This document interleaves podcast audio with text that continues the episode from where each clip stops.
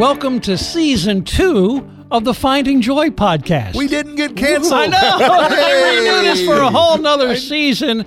Uh, I Benji was holding out for more money. I think that's, That's what it was. Yeah. That's what Yeah. took us so long to finally get Right. this. We are shining a spotlight on the joy that exists in the lives of people all around us. Some of them are people that we have just met for the first time.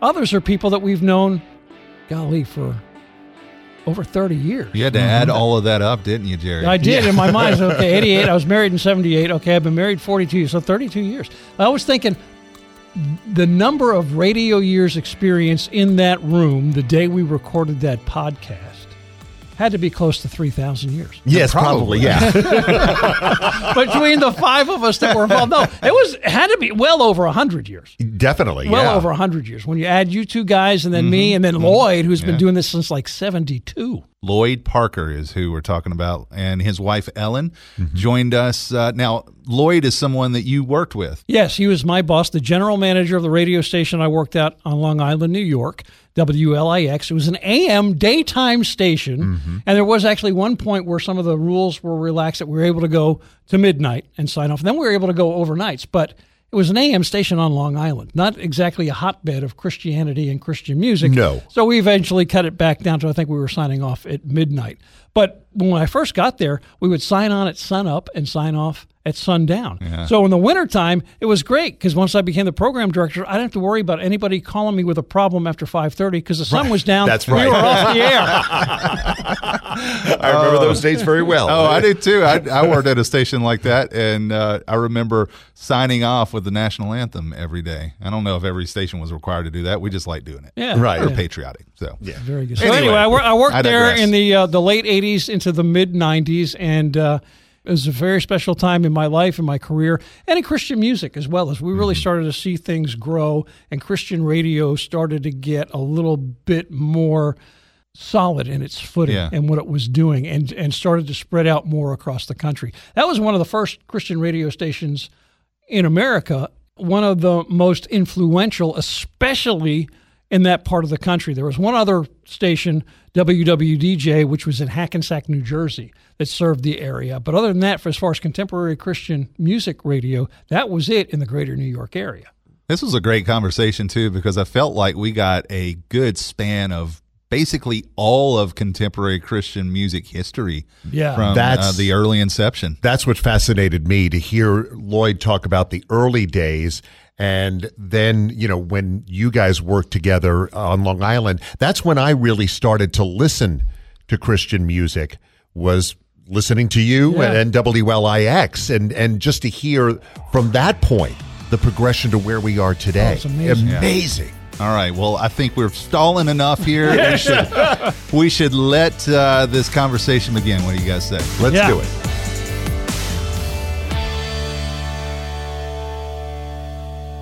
I am so excited, guys, to be able to introduce you to these two people. We've been trying to get them for a while. They just recently, within the last six months or so, moved into our general area. They're down near Macon, and we'll get more detail on that coming up.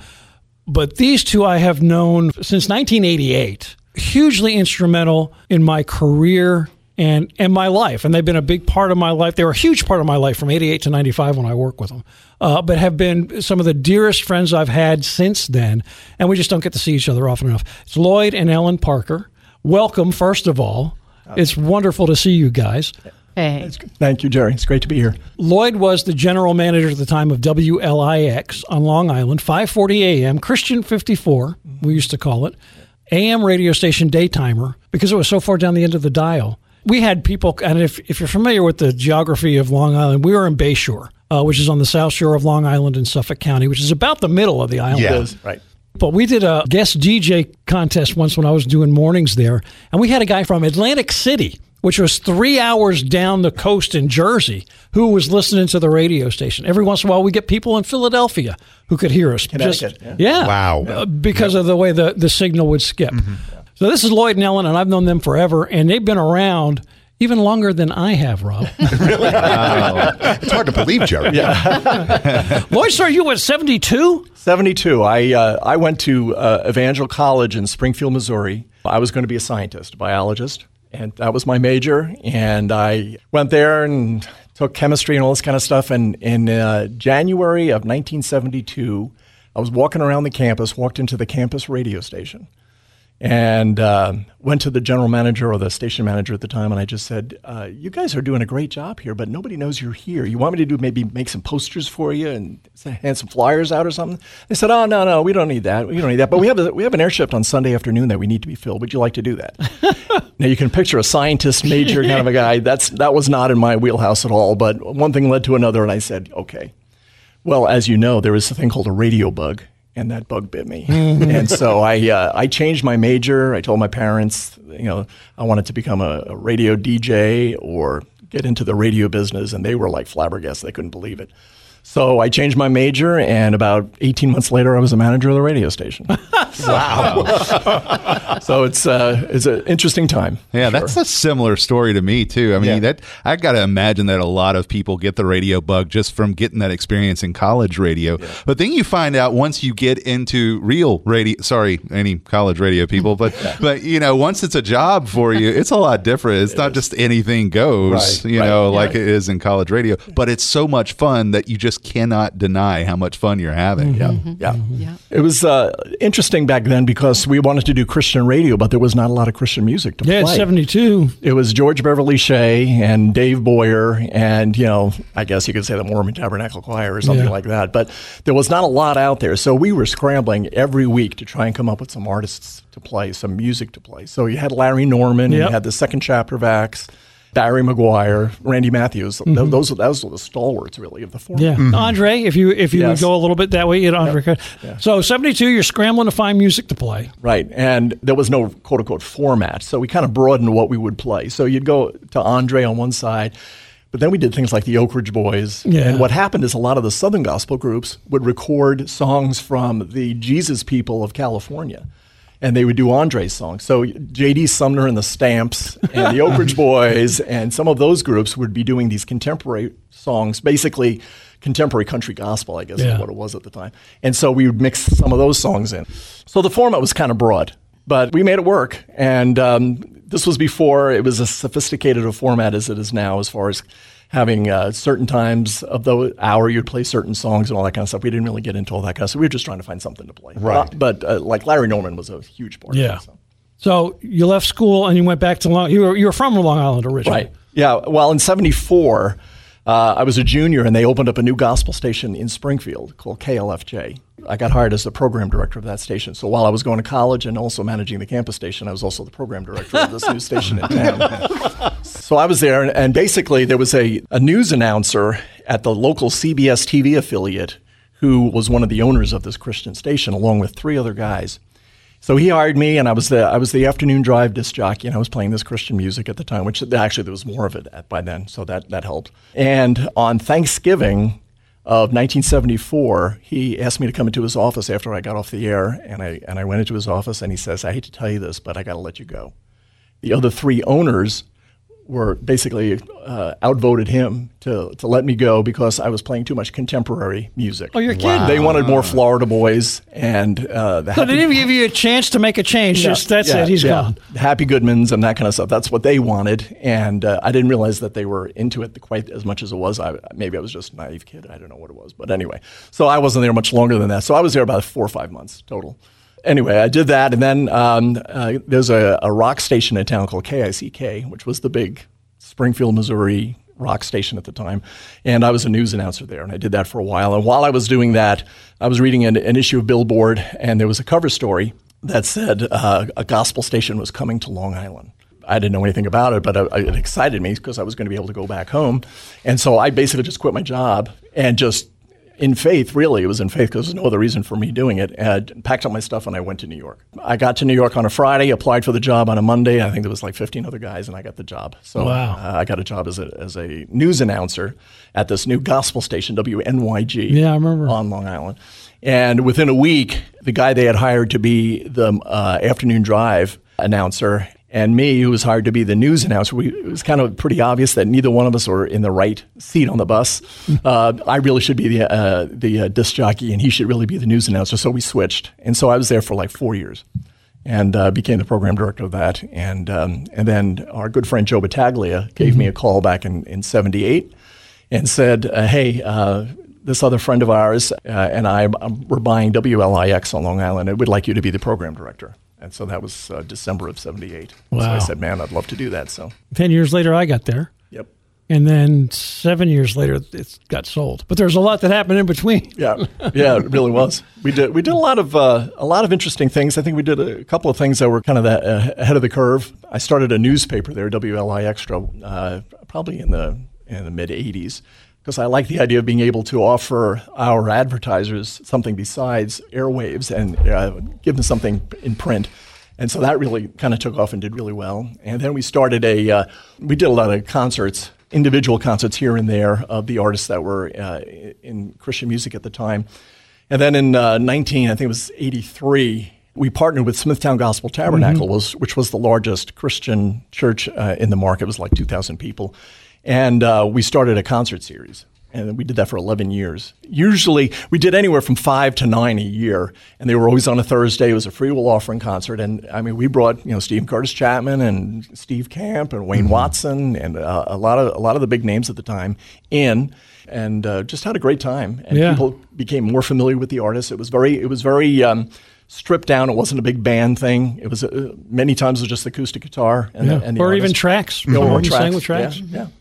You probably emceed a lot of those. Yeah, I did. I did. I remember one of the first times I met Steven, and it was just him and, and one other, a sound guy. Yeah. This was before he was Steven Curtis Chapman. He was just Steven Curtis. People thought it was Steve and Curtis. Yeah, They right. thought it was a duo. and after the show, he wanted to go get something to eat, but he wanted to have soup. Yeah. And so the only place that had soup that was open at that time was Dunkin' Donuts. So we went to Dunkin' Donuts across from the hospital where Terry, Ah. my wife, was in the hospital because she had just given birth to Kelsey, our daughter. So that was 19 March of 1990. We had Steven Curtis Chapman there, A- and my son Caleb was with me. And then when Steven had a kid. He named him Caleb. Uh, I don't know if I had anything to do with that or not, Right, yeah, Direct that- result. but that, I started. I became good friends with Steven. Yeah. because of that. Yeah, yeah. We had a, we had a lot of uh, fun friendships based on that concert series. Wayne Watson, who I think the world of, uh, he loved to come to New York because after the concert we would go to the Smithtown Diner. And, and he just loved listening to the accents of the waitresses and stuff like that. And, and he would just, he'd be laughing and it, we just had a great time. Invariably, there'd be a bunch of New York uh, ladies who just finished their bowling league, and in, in, in high spirits that he enjoyed watching. Yeah. yeah. So it was, it was a good time. Now, Jerry did this to me on one of our Okay. recent interviews, so I'm going to do it to him. You got any funny stories about this guy that that might be embarrassing to him that uh, we've got to hear? I mean, Jerry just, he was a great, very uh, dependable, uh, faithful employee. He showed up when he needed to show up. He stayed later if he needed to stay later. He did the job that he needed to do. He had a good attitude, Got along with everybody. got along with everybody. Somebody's writing this down. I hope. Man, Yeah, yeah, I'm not buying it. Yeah. Uh, I would now. I think we got there in '88. In February of '89, we had a house fire. We were living in the upstairs of a mother-daughter conversion, and actually, our landlady perished in the fire. And Lloyd and Ellen graciously allowed me and Terry and Caleb to move in with them, and we were there for I don't know weeks. Yeah. Six weeks. Weeks at least, yeah. I think Probably before we found another months, place, something. so we would, we crashed down in the basement. My wife was working at one of the psych hospitals uh, in New York on the floor, and Caleb was, of course, going to school, and I was doing the morning show. I do remember one time you guys told me about it later on that you woke up and it was like four forty-five or five o'clock, and you hadn't heard me get up yet. Yes. yes. and you were saying to Lloyd, "I wonder should we go wake him up? He's a big boy. He's That's- got an alarm that's right. clock. Let him know he'll get up." It was like having a teenager in the house and you're afraid they're not going to get up and do their job. And here he's your employer employee, so you don't want to. That would be so annoying to think that. Uh, excuse me, you need to get up. Yeah, go to work because you're late. exactly. Yeah, I do remember that. That's I right. do remember that. Yeah, that was you called us. It was probably. Four, It, I think it happened on a Sunday morning. It was four or five o'clock in the morning. Yeah. something like that. It was still dark, and you call, you said there'd been a fire, and uh, can we come there? We Yeah. don't have any place to go. And I said absolutely. And I get up and I went down the basement. And I pulled out the couch and made the bed and got towels out and blew up a, an inflatable mattress for your For son Caleb, Caleb, yeah. to sleep on and got that made and. And just while I walked around, was praying for you all because I just couldn't even imagine what you'd been through. And Well, Showed- then- showed up in your pajamas. Yeah. I mean, Yeah, well, I actually got dressed. Caleb and Terry were still in their pajamas, but I got dressed before I, I think before I called 911. I don't remember. Maybe I called 911 first. I, I remember your dog woke you up. Yes, Your yeah, dog our dog woke you woke us up, Yep. and, And- we we farmed the dog out. One of the uh, was it Bob Mitchell? Was that the guy's name? Bob Mitchell, yeah. Yeah. Uh, he took the dog. yeah, yeah. Hated the dog, but he took him. Because we couldn't have a dog because our son has asthma and he's Yeah. allergic, so we couldn't have the dog in our house. But I remember getting up that night and as I was working, praying that God would provide for you guys. Mm-hmm. And that he did. would more than provide, that you would look back someday and say, we were better off after that happened than we were before. And I do remember that after we'd been there for a while, you organized this big cleaning party. So we went over to the house. It was we were able to get move a lot of stuff out and and brought a lot of our dishes that Terry and I had had since our wedding. Yeah. Because we'd been at that point we'd been married eleven years. And you and three or four other ladies from the station were out there at the kitchen scrubbing all the smoke and the soot Yeah. off of our, our dishes. And, That was a devastating fire. It I was, it called was, a bunch yeah. of churches and a bunch of people came together Oh, and yeah. donated stuff. And That's I, right, I. Wow. did what I do best. I prayed and I got on the phone and bugged people, and that was very effective. yeah, yeah, we still remember that fondly. It's not that we the circumstances that caused it were were dreadful, but Yeah, sure. the fact that you guys were there for us says an awful lot. And uh, well, we will never forget that. Yeah, we loved having you guys Yeah, there. loved having you there. Yeah. For sure. Got to know you better. It was Yeah. wonderful. Yeah, that's right. And still love me. Since WLIX, how has uh, the career path gone since then? we sold WLIX in 95, and um, I had been to an industry event uh, the previous May and met with Dick Jenkins, who at the time was the president of K-Love Radio. And he and I were just chatting and stuff, and he just said, "Hey, just so you know, if anything ever happens, you know, I'd love to talk to you because we're looking for a general manager to manage the network." And I said, "Oh, okay. I'll keep kind of keep that in mind and stuff." And um, little did I, did I realize that th- God would orchestrate everything. Yeah. But I, I, you know, a couple of months later, I d- actually did call him up, and uh, we talked a little bit more. And he flew us out there uh, to uh, Sa- they're based in Sacramento, and uh, went out to Sacramento, met the the team, the staff there, and uh, one thing led to another, and uh, I accepted that position. So we packed our family up and traveled uh, the whole country over to uh, Sacramento and started there. And I was there for t- about 10 years. And um, that was an interesting time because uh, K-Love, which is now huge, they had like 20 employees and 27 signals. Uh, by the time I left, not because I did the work specifically at all, but uh, they had like 275 employees and they were like on 400 stations or something. Wow. Like that. It was they real. It was a time of growth, major, major growth. It was like we were adding people and stations all the time. I don't think we took a full breath for 10 years. Yeah. That's what it felt like. It was just the incredible growth, which Hmm. is wonderful and exhausting at the same time. it was, and we had young kids at the time, and uh, so it was it was a lot of lot of work, a lot of effort, a lot of great people we worked with, and uh, so we were there for a good ten years, and I kind of felt God was just leading me into something else. Uh, my good friend Bob Augsburg, who founded Way FM and, and their organization, he and I started talking, and um, they were looking to move their current COO, a chief operating officer, to another position called senior vice president. So they were looking for a chief operating officer. So I applied for that and went to. They're based in Colorado Springs, so I went to Colorado Springs and uh, was there for 14 years. And then uh, just this past uh, December, I resigned from there and uh, had the opportunity to move to uh, Kathleen, Georgia. And uh, we bought the house next door to my daughter, who has three of our grandchildren. And uh, so we've been uh, living in uh, just a, a lovely place of our lives in Kathleen, Georgia, and uh, seeing our kids all the time and grandkids all the time. Awesome. So, is this retirement for you, or You know, um, uh, not officially, not really. I mean, kind of, but um, um, I, I'm I'm on the like I'm on the Gospel Music Association board of directors, so I'm still involved. I have my fingers in some of the the pies around, um, and I get calls from different people ask me how to do certain things and whatnot. But so maybe semi-retired would be a better way of Yeah. saying it. I'm I'm open to whatever God has, and if He opens up a door, I'll go through it. I, I'm not looking to necessarily leave and do anything, you know, major full time and 40 hours a week kind of thing anymore. But Right. I'm enjoying what I'm doing now. So and this is the season He has me in. You know, one thing I didn't mention when we were actually recording this episode was Lloyd is just such a humble guy.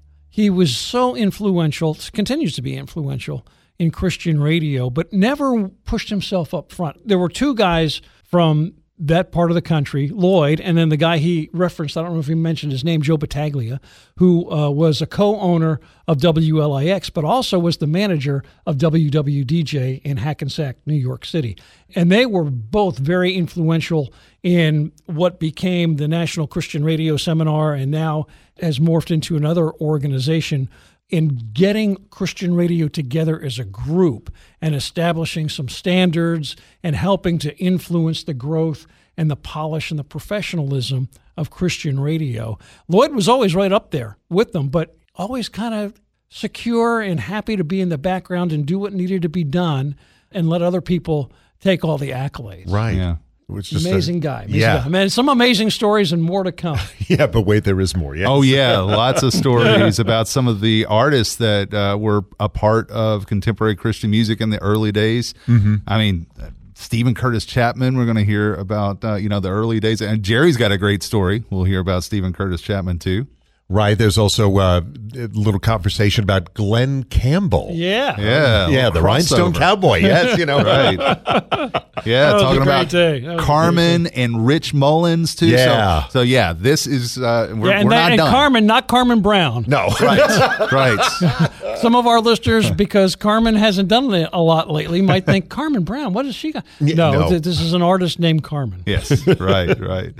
Yeah, and we'll also talk about some of the spiritual lessons that were learned uh, in their career in Christian radio too. Just some really good, rich conversation that we're going to have with them. And all of this reminds me of something that everybody can take advantage of. One of our alternate streams, Yeah. Classic Joy. You I'm know, glad ma- you brought that up. Yeah, because I mean, you're probably if you have been a longtime fan of Christian music and talking about all of these artists that we have, and we'll be talking about more of them. You're going to be, oh, where can I find that stuff? Well, we play it on one of our alternate streams, Classic Joy. Yeah, and you can find that at thejoyfm.com, and we'll actually give you a link to that in the show notes. We've got some other alternate Yeah. streams too. One that I'm on, uh, Yes. you know, at night on, you know, depending on what time zone you're in, but 7 to 11 Eastern. I That's am pretty on- much night everywhere. Yeah, yeah, pretty much. Uh, yeah, LF Radio, which is positive hits and hip hop. I love that format. And uh, we've also got Joy Worship, which Yeah. is just all worship all the time. So So, and that's available not only on the website, but on the free Joy FM Georgia mobile app as well. All go. three of those streams. With all that's going on in the world today, and it just feeling so incredibly divided, how can we have unity in the body of Christ? David Holt, pastor of Living Hope in Athens, is on the latest Jules Show podcast. we have to be really careful how much social media we look at, how much news we watch. There's so many conflicting views, and you know what? Some may trust in horses, some in chariots. I'm going to trust in the name of the Lord my God. To hear more of my conversation with David Holt, go to thejoyfm.com slash Jules or wherever you get your podcast from. You guys have been in a lot of different areas of the country. Is there just geographically? I mean, not necessarily, uh, you know, related to job. Is there any area of the country that you guys have maybe enjoyed the most, or is it Kathleen? They're all, obviously they're all very very different. You know, New York, California, Colorado, and Georgia. They're all Yeah. really different. We enjoyed the diversity of each one. Each one is different in a, in a different kind of a way, but we've enjoyed that part of it. From my vantage point, it's pretty hard not to really appreciate waking up and looking at Pikes Peak from Oh, your back no. window. Yeah. I Uh, love Colorado Springs. Yeah, that Pikes Peak is everywhere you are in that city. Yeah, it was and- pretty magnificent Yeah, to look at that every day. the, the mountains are pretty magnificent, and um, it's it's a nice place. It's kind of a destination place, so you have a lot of people who want to go there for vacation. So you get to see a lot of people driving through and to stay with you and stuff. So that's kind of been fun. we had three guest rooms in our house, and they were often all filled. I used to call it Ellen's bed and breakfast. Could be a side thing. You know? yeah, yeah. Right. uh, we obviously love New York and and uh, have a lot of family there. Their food is great, and there's a lot about there that we do like. Some some things not as much as others. California is great in its way too, and good climate and and a lot of great people there too. So each one has been a blessing in different ways at different times of our lives. So, but uh, right now we're loving Kathleen. it's great when your you know six year old granddaughter knocks on the door at seven o'clock at night says, uh, "Grandpa, I want to say goodnight to you before I go to bed." I mean that kind of thing's pretty cool. So. Yeah, Yeah. that sure is. Gotta That be. Sure is. Yeah. Any surprises about living in middle Georgia that uh, anything that's caught you off guard or is maybe you just hanging out at home more and haven't even ventured out much. I don't know. So far, we've loved it. The last three cities we've lived in have been military towns. Colorado Springs is five military bases. Sacramento had three or four when we got there. I think they're down to two now. And we're right near Robins Air Force Base. And that has kind of impacted it. You get a real variety of people, which is kind of lovely. I think it's a little more of of a cross section of what America looks like, and that's been kind of fun. So we've loved that. And the peach cobbler. Yeah, Yeah, there you go. yeah, the peach cobblers. Got to enjoy the Georgia peaches. That's you know. right. Man, that's great. I got to ask you about what you've seen over the years with music. You talked about the early years in the 70s when it was slim pickings out there, and not only the diversity in Christian music, but also, I guess, the progression, the style mm-hmm. of music. I mean, you've seen a lot over the years. Talk about watching Christian music grow in that time. Back in the 70s, uh, mid 70s, late 70s, even, the Christian music that came out, although it certainly blessed so many people, myself included, and stuff, from a sonic standpoint, there was not a lot of budget for the production of a lot of these records. So these records were produced on fairly low budgets. You know, you put one of those records up against the Beatles, or you'd put them up against Elton John or whoever else you happen to like, and they sounded really a lot different. They, mm-hmm. they just didn't have the sonic quality. And so, as it became more and more popular, and more and more people bought the product, and the record labels, the Christian record labels, developed more and more, there were more budgets for that. And the quality of the records really started getting better and better and better. And they could, from a sonic standpoint, they could compete with what's out there. Mm-hmm. And that's when you would hear some stuff Christian radio uh, songs that you're familiar with kind of crossing over to the mainstream side. Right. Whether it was Amy Grant or Michael W. Smith or some of these different artists. There were others that Kathy Troccoli. Kathy, Kathy Troccoli Troccoli, great DC Talk. I remember they crossed over Yeah. in the Jars early of Clay. 90s. Yeah. Benny Hester. I mean, there, there were, Yeah. the music was more performance oriented and now has definitely gotten to the point it's more worship oriented. There's a different feel. One was more to sing at you and one was more to sing with. And that has changed yeah, substantially. yeah, uh, yeah, and that's been kind of a slow progression. Uh, there were always a couple of pr- worship and praise kind of songs that would do well, and "Awesome God" and some of those kinds of, where they they were great. Um, but over the years, certainly in the last five, six, seven years, it's really shifted almost really predominantly into a praise and worship kind of, uh, of a thing. And and the the artists it used to be more personality driven. You know, you had quote unquote, for lack of a better phrase, superstars, where you'd have Michael W. Smith or Steven Curtis Chapman. They're very well known personalities and stuff. Right. So many of the artists now are worship teams. There's Bethel Music and there's Elevation, all these different groups, but you don't think of one person. You just think of a grouping kind of a thing. So it's it, it's kind of changed a little bit that way too.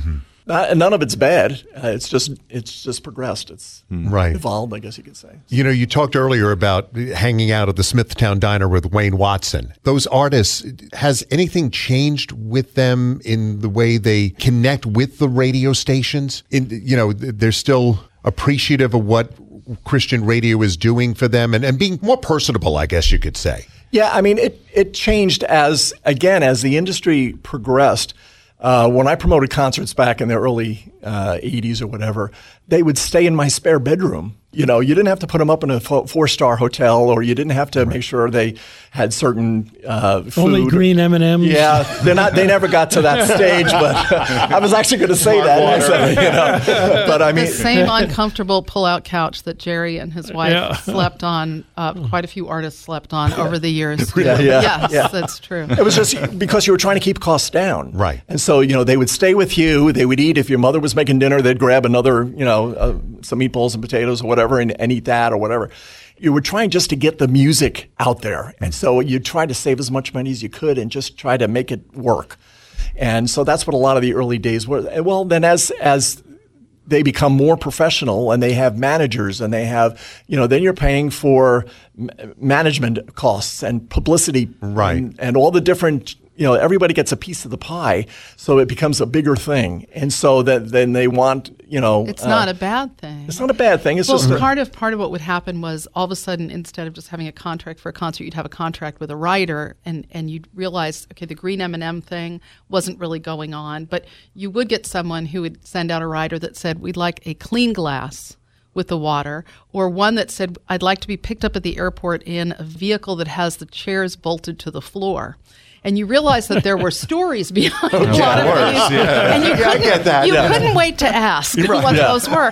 And that included an artist who got picked up at an airport in a commercial van with only a driver's seat bolted to the floor, and he was put in a folding chair, an old web style outside beach beach chair. chair, and was flying around in the back of this truck as they took him to the airport. You begin to understand why they ask for those things. So these changes are not bad changes, Yeah. but they were changes that needed Yeah. to happen sometime. It just it just it became more sophisticated. Right. It, it became bigger. It became more of a business on that on that level and stuff. And so they just that's just part of it. But the heart of the artist and getting to know them has mm-hmm. never changed. No, they're Right. no, some of the greatest people I know are these artists. I mean, these people, for the most part, I mean, people are people, and everybody's got their little bents and stuff. But for the most part, these are wonderful people. You know, they're family people. They, you know, they have kids and they have stories to tell, and you know, they have struggles and they have arguments, and they just deal with all this kind of stuff. And uh, we had Steven Curtis Chapman. Two or three times within like a Yeah. two year period. Yeah, and uh, one of those times I, th- I was thinking of you is that they were newlyweds and their apartment burned down, mm-hmm. and we had them within two or three years, maybe two or three times up to Long Island. And to this day, Steven will mention that to me. He'll just say, "I'm so thankful that you did that because you really ministered to my family at a time when other people, when he wasn't, he wasn't the Steven Curtis we know now, where everybody knows who he is. He was a brand new artist."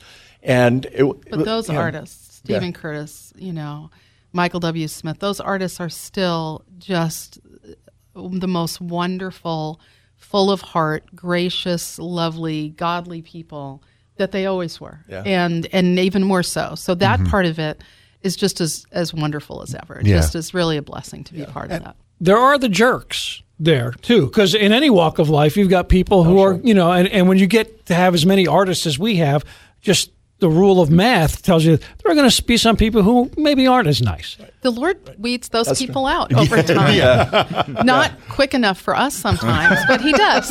I mean, you see stuff. I mean, you know. and sometimes you catch people on a bad day Right. Yeah. you know i remember one artist who shall remain nameless but their husband was uh, the manager and there was something going on in the sound booth that he didn't like well maybe we just don't have to have a concert was his first go-to not please can we get this fixed but maybe we don't have to have a concert Yeah. we played his trump card first it was like well we don't have to i guess you're and, right And then we've seen them do phenomenal things. Yeah, yeah. We had booked Carmen, which I'm not even sure your audience would know who that is, but we had we had booked Carmen on Long Island.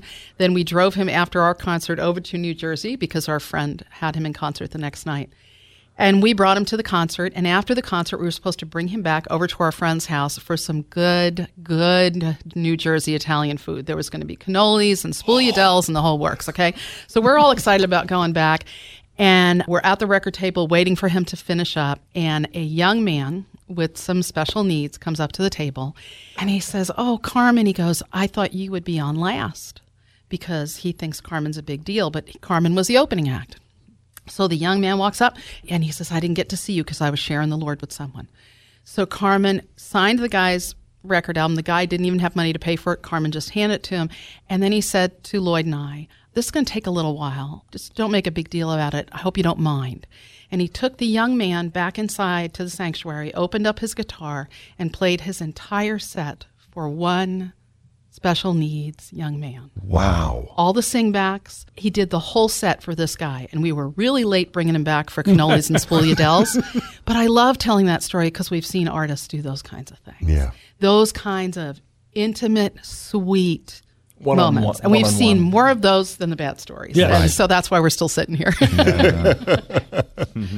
you remember the limo ride we took with glen campbell Oh, I did. And it came to mind, of course, Glen passed not Yeah, too long ago. yeah. And you and I had some Facebook Yeah, interactions on that. But uh, there was a period of time after he had his pinnacle of success, I guess you could say. Put out- rhinestone cowboy days yeah, yeah. He put out a, a Christian album. And I got a call from the record label that he was going to be in town. He'd love to come out and visit the station, but we would have to get him there. So uh, we had a trade with Ray Toka. yeah yeah Uh, he's a live limo, and um, so we we took you and I took a limo ride into Manhattan. We picked up Glen Campbell at the curb, and uh, he got in the car, and we drove back the 65 miles back to the radio station with him in the car. And you and I had some great uh, Yeah, interactions yeah. with, with It was Campbell. wonderful. It was It it was was really wonderful, and and. And then get to interview him. Yeah, oh, yeah he told me about how his show, the Glen Campbell, whatever it was called, Good Variety or Hour. Good Time Hour, was replaced by Sonny and Cher. He told me my show my show cost hundred thousand dollars an episode. Theirs cost one hundred and fifty. They paid more money and got a worse show. and then I got him to do. Hi, I'm Glen Campbell. he was very personal. He was. He was, Great, he you know, was, And he then, really you know, was. he was he was with the Beach Boys for a while. Yeah. So he he related so many great stories and stuff. It was a, it was a special moment for sure. Yeah, So lots more great stories. Yeah. Yeah. Yeah. Did you see uh, some pop artists cross over to the Christian realm, like Glen Campbell? Well, probably the first big name that I can remember that did that. Well, the- the first really big name that did that probably was Barry McGuire. Yeah, he was in the New Christy Minstrels Right. and Broadway, and and he did hair the hair uh, musical and all this kind of stuff. And he put out an album, Seeds, uh, in I think '73, maybe maybe late '72, and actually to this day is uh, is one of the great early Christian music albums that came out, and it just had a great feel to it and great great music and great message. But B.J. Thomas probably was Yes, probably the yeah. first big name. In some ways, I really feel sorry for him because the Christian community was not exactly Gracious. gracious Mm-hmm. with him. You know, he uh, he had a hard life. He came out of that. He became a Christian. He put out some Christian albums that were great albums. Uh, we played so much B.J. Oh, yeah. Thomas at one point. You know, he would do concerts. He would do this portion of the concert where he'd do some of his pop hits. So you know, uh, Raindrops. keep Raindrops, falling. keep Raindrops keep falling. falling, uh, uh, yeah, hooked out a feeling. Yep. yeah, yes. Uh, Absolutely. Winter Place, uh, somebody done somebody wrong song. Right, that's right, yeah.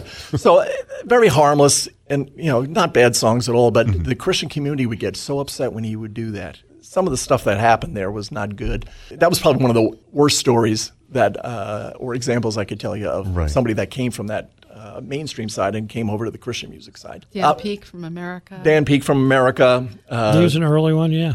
all Things Are Possible was a big song by him. By him, obviously Bob Dylan had a period of time where he put out "Slow Train Coming" and just fantastic. I'll I'll never forget literally spinning that record. Uh, uh, "Slow Train Coming" came out in '79, and I, I remember playing that, or maybe '78, and just being amazed that somebody of that stature had accepted the Lord and that his lyrics were so bold for the for the faith and uh, just loved that. And I, I mean, I still listen to that from time to time, even now. It's it's just a great, great project. But you know, there was there was a handful of others. I mean, I don't know if Debbie Boone would quite fit into Yeah. that category, but I mean, "You Light Up My Life" was a major, major, major pop hit, number one song for ten weeks straight, kind of thing. And uh, so she obviously she came from a, a family that had faith in it with Pat, Pat Boone, but um, she, so she was one. There was there was other ones, of course.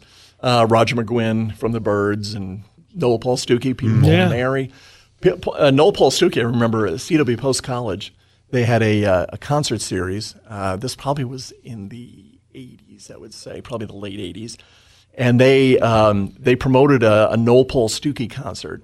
And my wife and I, Ellen and I, went to that. And there was about 30 people in the audience. Now, this is an arena that sat 3,000 people. There was about 30 people in that audience.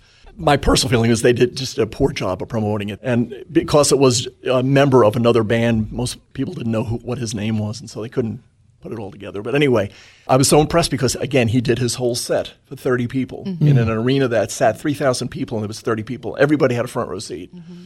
Again, the songbacks and singing and uh, the mm-hmm. jokes and everything else was all there. And it was, it was Dion DiMucci was another one. yeah. Oh, yeah. just run around Sue. Yeah. Yep. Yeah, Run Around Sue, The Wanderer. As you're mentioning all of this, I'm thinking about. Did uh, you even know those names? I, back I then? do know those names. Are you feeling very young? no, but I'm, I'm thinking about today's artists. You know, Chris Tomlin's next album is going to be a Chris Tomlin and Friends album, where he's got a lot of country artists that are going to be joining him. And then I think about Dolly Parton guesting on Zach Williams and for King and Country Records. And I think that the world is okay with that. But then I think about Kanye West. And what happened to him last year, going from a foul mouth rapper to someone who's redeemed. Openly, openly And holding special Sunday services. Yes. Yeah. uh, Yeah. every week. I would say one of the lessons the industry learned was not to put people on a pedestal too quickly after their mm-hmm. conversion experience. Mm-hmm. Mm-hmm. Yeah. Um, give them time to grow and mature in the Lord a little bit before you put them out there because some of them got hurt in the middle of all that. So I think things have been more positive since then. I think people have looked at people and let them develop and let them be the person that they are in that moment in Christ. And Right. I think that's been the encouraging part. Yeah, I think for and for some of the young artists too, because I think Christian Yes. music, as much as mainstream, maybe more so, would get kids almost out of the cradle. You know, you think of how many artists there were back in the mid to late 80s into the 90s there, that were 14 15 16 year old girls Rebecca St. James, yeah or- rebecca st james bethany dillon there are three or four others that then Stacie Orrico. yeah, Stacie Orrico, and there was uh, one or two that I can't remember. You can't remember their names anymore, which is sad. Yeah. But the audience expected them to be doctrinally sound, almost have a theological, a master's degree in divinity. Yeah. It's a 16 year old kid. She's not even writing her own music most of the time. She's just got a great set of pipes and she loves Jesus. Yeah. Don't mm-hmm. expect her to expound, but they didn't. And when they would ask them questions that they didn't have an answer for, they turn on them. And so a lot of these kids, they want to, uh, several of them had to drop out because they got pregnant out of wedlock or mm-hmm. just got tired of the grief that the people were giving them yeah, and went mainstream Yeah, instead we've of seen instead of lovely Christian. stories too. I mean, Rebecca St. James is just the most lovely young woman. We had the privilege of being on a cruise with for King and Country, and they brought their entire family, including Rebecca and her kids. It was Well, like we, we asked specifically for her to be a part of that. Yes, and, was it went. It was like going on a family reunion with their family Mm. because there was that many of them. It was so much fun. And what was lovely was to talk to her. People were careful with her, and she was a very mature young woman. And so she was able to come through all of that Mm-hmm. in a very grace filled way. And that was beautiful to watch because she's just as wonderful a young mom as she was a young artist and is from this amazing family. Mm-hmm. So those were the good, example. the good examples of things that have happened. And the great thing is we have just added the new Rebecca St. James song to Yeah, our playlist, which to have came for out which several came out of that cruise Yeah? because she hadn't been performing until that cruise and we asked if maybe she would get up on stage with her brothers and her one brother couldn't go on the cruise because his wife was expecting and so he wound up missing out you know, Luke, they were expecting their baby and, and due any minute kind of thing. Yeah. And so he stayed off the cruise. So Joel's went on the cruise, and we wanted somebody from the uh, an older generation of music, and so we wanted three decades represented. So we had for King and Country, we had Brandon Heath, and we were hoping for Rebecca. And and there was some debate back and forth whether or not she was ready to do it. She hadn't performed for a while and everything else, and so she really felt God said, "Okay, why don't you do this?" And so she did, and he really spoke to her on that cruise. it was awesome. it was an amazing week and it's really fun to see what she's doing now Are there any other artists that you feel like I, I can think of one, Chris Rice, and I know he's got a story, and I know he's got reasons for stepping away, but he has recorded some stuff, but uh, he's not pushing it. And I don't want to dwell on Chris Rice or anything, but are there any other artists that you guys just in your heart think, man, I really want some more music from them, and they haven't given us anything in forever? can you jerry I stumped him. I stumped him. Well, you know what comes to mind? First of all, it would be a miracle. Would be Rich Mullins. That's- I wish there was some. Make, me- somebody would find a box full of tapes that, That he had would be done and cool, never. yeah. that, that would would be, be wonderful released. That would be oh my cool, yeah. goodness absolutely It seems like everybody's got a Rich Mullins story. Does anybody here have a Rich Mullins story? I got one or two, but I'm sure you guys may as well. You want to you want to say yeah, the tray? Okay. Betray. Well, this one it, it, it borders on a little bit of crass. So um, we showed up at one of the record labels in Nashville because we had a meeting. Rich showed up with his truck and his dog at the same time, and we wound up having a conversation outside with him. And he goes, "Yeah, I don't always feel like I fit in there." This was during the very preppy kind of Nashville years, and and Rich wasn't that guy. so he opened up and said. Um, when I go in there, I just don't feel like I fit. I feel like I'm a booger on an hors d'oeuvre tray. and I have to say that one has stuck with me because I, I know the feeling he's talking about. We all do. And um, and the other one was we were at the Dove Awards one year, and after the Dove Awards, we went to an after party, and the after everybody's all dressed up. Got the, and this is when the Dove Awards you got really super dressed up. I mean, super Tuxes. tuxes, We wear tuxes, tuxes, yeah. yeah. and so um, w- we went to the this after party, and Rich had a way of not saying things and making a very good point. And he um, took the place of one of the waiters behind the table and served people, and no one noticed him. And he had just he had just been on stage at the Doves, and it was a powerful Rich Mullins kind of a moment of who we are as people. One of the things I think, and Lloyd and I look at this probably differently through the lens of a big space of time. God has at different times raised up people in our industry to call out the things in our industry that should not be. Mm-hmm.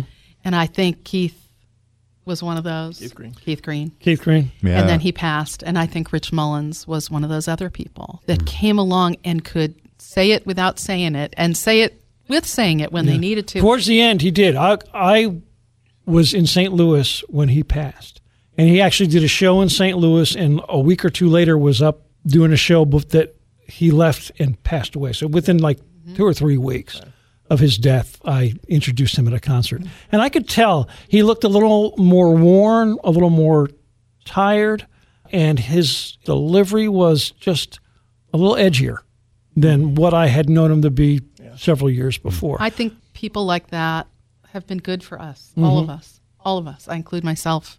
That's not towards anyone else. They've been good for us. They've come along and they've, in very powerful ways, helped us to grow. Hmm. Um, Steve Camp, I think, Ca- yeah, tried to fit Camp. into that Yeah, Absolutely. yeah, mold as certainly. well for a little while. Yeah. I think I think it's exhausting for them too because Oh, they yeah. feel like they're in battle all the time. Yeah, exactly. Not just not with their friends, but I mean not just with their enemies, but their Yeah, friends too. yeah. It's More so with their friends, I think, because they realize tiring. they see something that shouldn't be that is, and to them is obvious.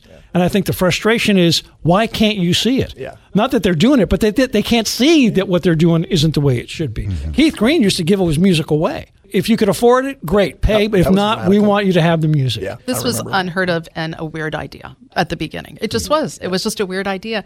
But I think God raises those people up, and I think they're willing to speak, and they've been amazing part of this business. So, yeah. I have to ask you. I mean, you have been in this industry and you've seen God use Christian radio in the what forty plus years you've been in this business. How has God worked in your lives throughout all of this? I saw early on that God was in the music. It was powerful music and it was impactful music. You would see people's lives change because of a song they heard or uh, a story that they heard in a concert uh, by the artist or something like that. Pretty early on, it was like, wow, this is really different. This isn't just music and, and a lyric. This is really powerful and it's being used by God. So I, I always felt, well, a couple of things. First, I, I always felt I wanted to get it out there to more people whatever it took to get it more visible and more people could hear it and experience it and give God the opportunity to to speak through the artists. That was part of a motivating force for me.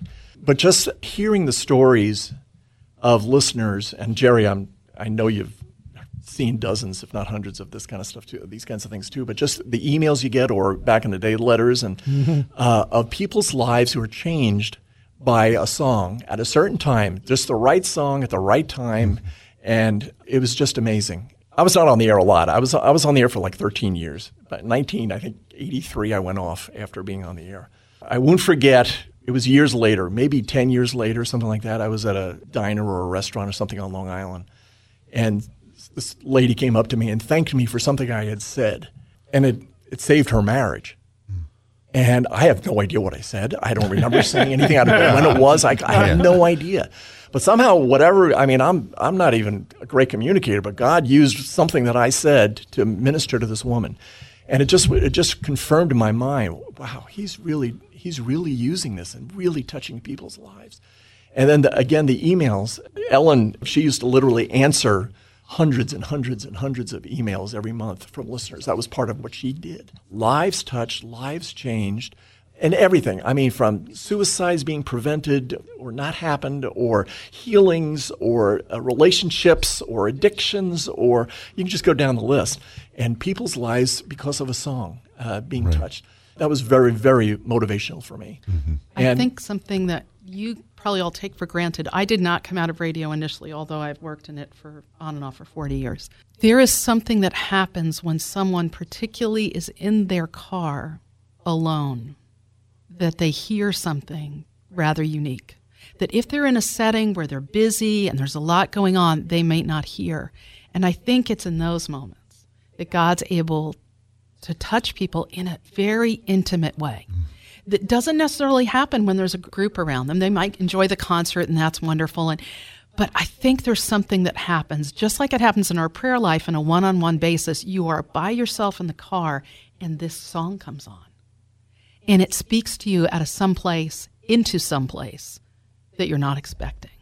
And I, I think music does that. Music takes down walls for people, and Christian music in particular. It speaks to ways in people. I answered literally 1,000, 1,200 letters a month, and every day I cried at my computer because every day there was something that was life changing that went on that brought a whole new perspective to someone's life.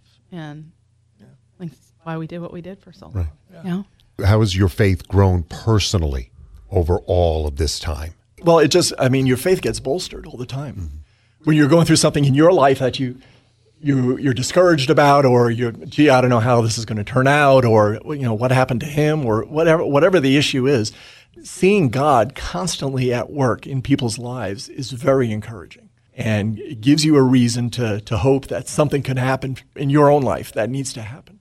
It's a powerful thing. It's, a, it's really a powerful thing. And um, I've been so glad and, and uh, thankful that God chose me to be a part of this. I said earlier I was not planning on doing this. he really just plucked me out of what I was going to do and put me uh, in the in the DJ chair. But it's been a, a, real powerful and an amazing opportunity to see to see people's lives changed and and uh, my own life changed wonderful catching up with you guys again. And now that you're close, we're yeah. going to do this more often. That'd Not necessarily with microphones, but we'll right. yeah, yeah, yeah, absolutely. Do this more often. Get some pizza. You know. Yeah, yeah there you go. There you go. We got a couple of places for you. Yeah, okay, you know, good. you know. Trust me, we're the yes. connoisseurs of New York style pizza, so that's we'll, we'll we'll hook you up. You that's great. We need that. They always lead me to the right place. That, that's, that's, yeah. Good. We say we, we, we indoctrinate the Southern. You that's know. good. Mission in life. Right. Wow, a lot of reminiscing about Christian radio over the many years that mm-hmm. Lloyd had been a part of it. The one thing that struck me about this whole thing was really seeing the great love and friendship that you, Jerry, have for Lloyd and Ellen and and how you've been able to sustain that friendship over the years. It's withstood many life changes, mm-hmm. many moves, but yet you guys have still remained close to each other and all that you have gone through, not just in radio, but in your personal life as well. And when I, I think of the friendship that you guys have, you know, I look back at my life and how I've been able to remain close with some friends from high school. I think of my buddy Teddy that we would used to, we used to walk down the hallways in our high school and sing doo wop, you know, things like that. And then, you know, another dear friend of mine, Arlette, that I still keep in touch with, whoever, every so often she lives down near our, our sister station down in, in Sarasota. Oh, yeah. I'll come down and, you know, get to see her. I remain friends with her. And, you know, it just brought up some great memories and how the friendships have withstood the test of time. And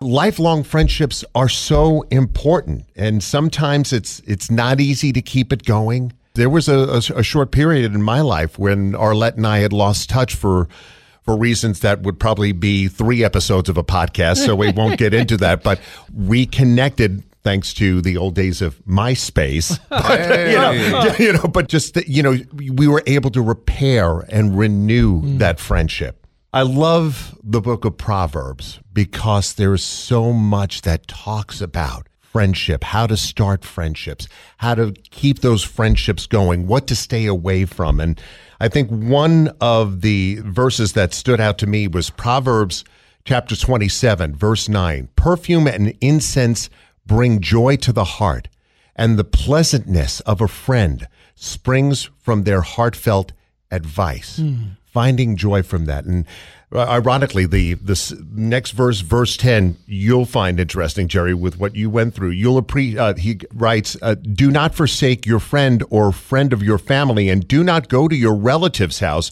when disaster strikes you. Better a neighbor nearby than a relative far away." so wow. the time you went through what you did, yeah, you know, yeah. with with the fire there, these friendships a lot of us have are vital in our growth, not just as human beings but as children of God. Jesus even talks about wanting to be our friend.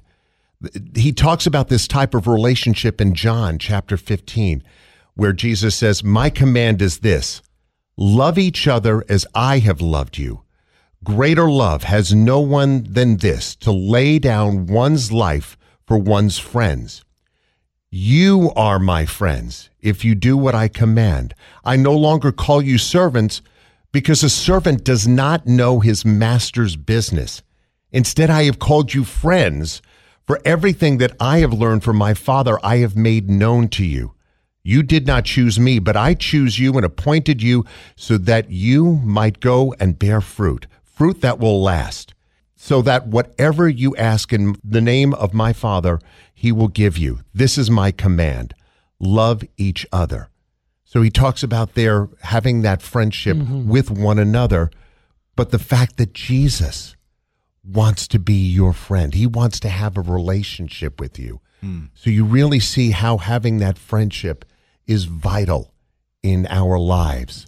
Well, you know, when Jesus says he wants to be our friend and that we should treat each other as friends, that friendship with Jesus impacts our relationship with everyone, or at least it should does. Right, yes. impact our relationship Yeah, with yeah. everyone else. And when your friendship or a relationship, a marriage, or even a parent and child relationship is centered on that relationship with Jesus Christ, it will stand up to Mm-hmm. the test of time. Even if there are years that go by where you don't speak, because it's been years since I've seen Lloyd and Ellen, but when you get in a room together, it's like you've never been apart. I know. And, and a large part of that is that relationship that's at the core, which is the relationship with Jesus. Mm-hmm. And you know, one of the great things about living in this day and age is that we have social media and we can connect with those friends. And even if we're dealing with a global pandemic and, you know, are mm-hmm. staying away mm-hmm. from people at, at a distance, you know, physically, we can still have friendships online. And you have uh, been able to do that with Lloyd and Ellen. And hey, now I'm friends with them And on me Facebook. too. Yes, too. yeah, you know. See the impact? That's, Yeah, isn't great? exactly. That's the social network I want to be a part of, where Yeah. Jesus is at the core of it. Hey, Absolutely, go. yes, I yeah. love it. I love it. Well, we have another episode. Yeah. Season, two, episode two. Episode Yes. two. Coming up on uh, September the 24th. We've got some plans in the work. This is a new season. We may have some new features, dusting off a couple of old features and maybe bringing them back. Uh, Have we scheduled anything for that one feature that we're really keen on? Uh, you talking about Will It Burrito? Yeah. We'll have to do that soon. Yes, All right, okay. very good. Very good. All right. Check us out on Apple, Google Play. Uh, I mean, you're checking us out somewhere, but you know, there's other places. Was what I'm saying. Everywhere else that you find your podcast, we're pretty much there. And uh, while you're there, go ahead, make the effort, give us a five star rating, and leave a couple of sentences of review if you want. You know, that'd be nice. Helps people find us. And you know, if people are listening to us on the Joy FM website, because I think maybe a lot of people who aren't real familiar with podcasts and what they are hear us talking about it on the air. Well, let's check this out. They find it on the website. You can go to Google or Apple and then subscribe so you don't have to wait for it or, or, or look for it on the website or forget about it. It'll just show up in your feed once you get a podcast player on your mobile device. There you go. And we also talked about connecting with each other on social media and keeping friendships going. Well, we have our own social Yeah, media. we want to be on- your friend. Yeah, exactly. yes. a lifelong friend. So you can follow us on Instagram, Facebook. We've even got a YouTube channel, and all of those links are on our website. And, you know, if you do have any suggestions, you want to just say hi, you can email us, and that is findingjoypodcast at thejoyfm.com. The 24th of September, that's a Thursday, the next episode of the Finding Joy podcast. Special thanks to Lloyd and Ellen for being so gracious to be here with us on uh, this episode. And for Benji and Rob, I'm Jerry. Join us next time on the Finding Joy podcast. So you might have to cut the booger part out. Sorry. No, see, that's the good thing about podcasts. you know? Yeah, boogers are okay. Yeah, boogers are okay.